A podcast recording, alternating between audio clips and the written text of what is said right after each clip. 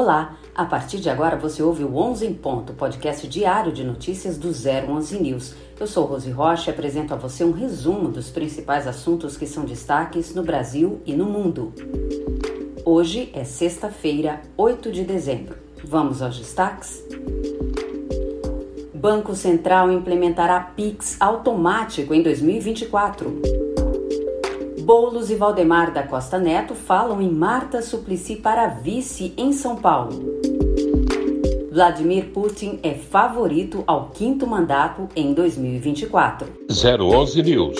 Informar para formar opinião. O Banco Central anunciou que o Pix automático entrará em operação em outubro de 2024, possibilitando que os clientes agendem pagamentos recorrentes desde contas básicas até parcelamentos de empréstimos.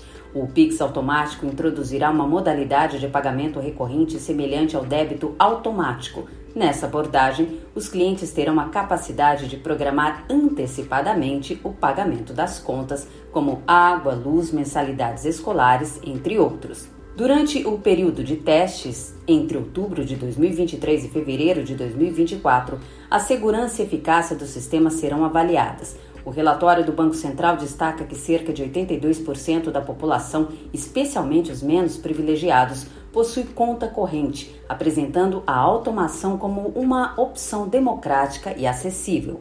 Apesar das dúvidas, é notável que o Pix automático não afeta o crédito do cartão do usuário, oferecendo uma opção segura para pagamentos recorrentes. Essa característica pode ser vista como um aspecto positivo da gestão de Roberto Campos Neto, promovendo responsabilidade financeira e autonomia para o cidadão comum. E o deputado federal e pré-candidato à Prefeitura de São Paulo, Guilherme Bolos, revelou à CNN que a escolha de seu vice ficará para 2024 após um acordo com o PT.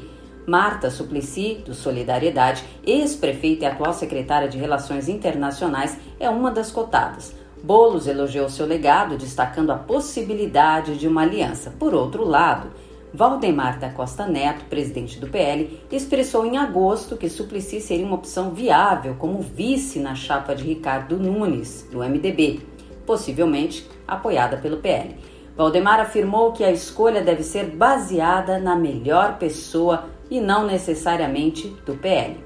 Contudo, o ex-presidente Jair Bolsonaro discorda do apoio do partido a Nunes, conforme mencionado pelo deputado e pré-candidato à prefeitura paulistana Ricardo Salles, que é do PL. Bolsonaro, segundo Salles, endossaria sua candidatura apresentando um dilema para Valdemar, que teria de escolher entre apoiar uma chapa de centro-esquerda ou respaldar o candidato conservador liberal de Bolsonaro no maior município do país. E o parlamento russo determinou nesta quinta-feira a data das eleições presidenciais de 2024 para 17 de março. A medida foi aprovada por unanimidade por 162 votos no Conselho da Federação. Segundo Valentina Matvienko, chefe do Conselho da Federação, está efetivamente lançado o início da campanha eleitoral. Pela primeira vez, os moradores das regiões ucranianas de Donetsk, Luhansk, Zaporizhia e Kherson anexadas pela Rússia participariam da votação. O presidente Vladimir Putin, de 71 anos, ainda não anunciou a sua intenção de concorrer novamente, mas é provável que ele busque seu quinto mandato. As eleições de março abrem caminho para que ele permaneça no poder pelo menos até 2030. Os institutos de pesquisa independentes mostram que a prolongada guerra na Ucrânia não afetou os elevados índices de aprovação de Putin.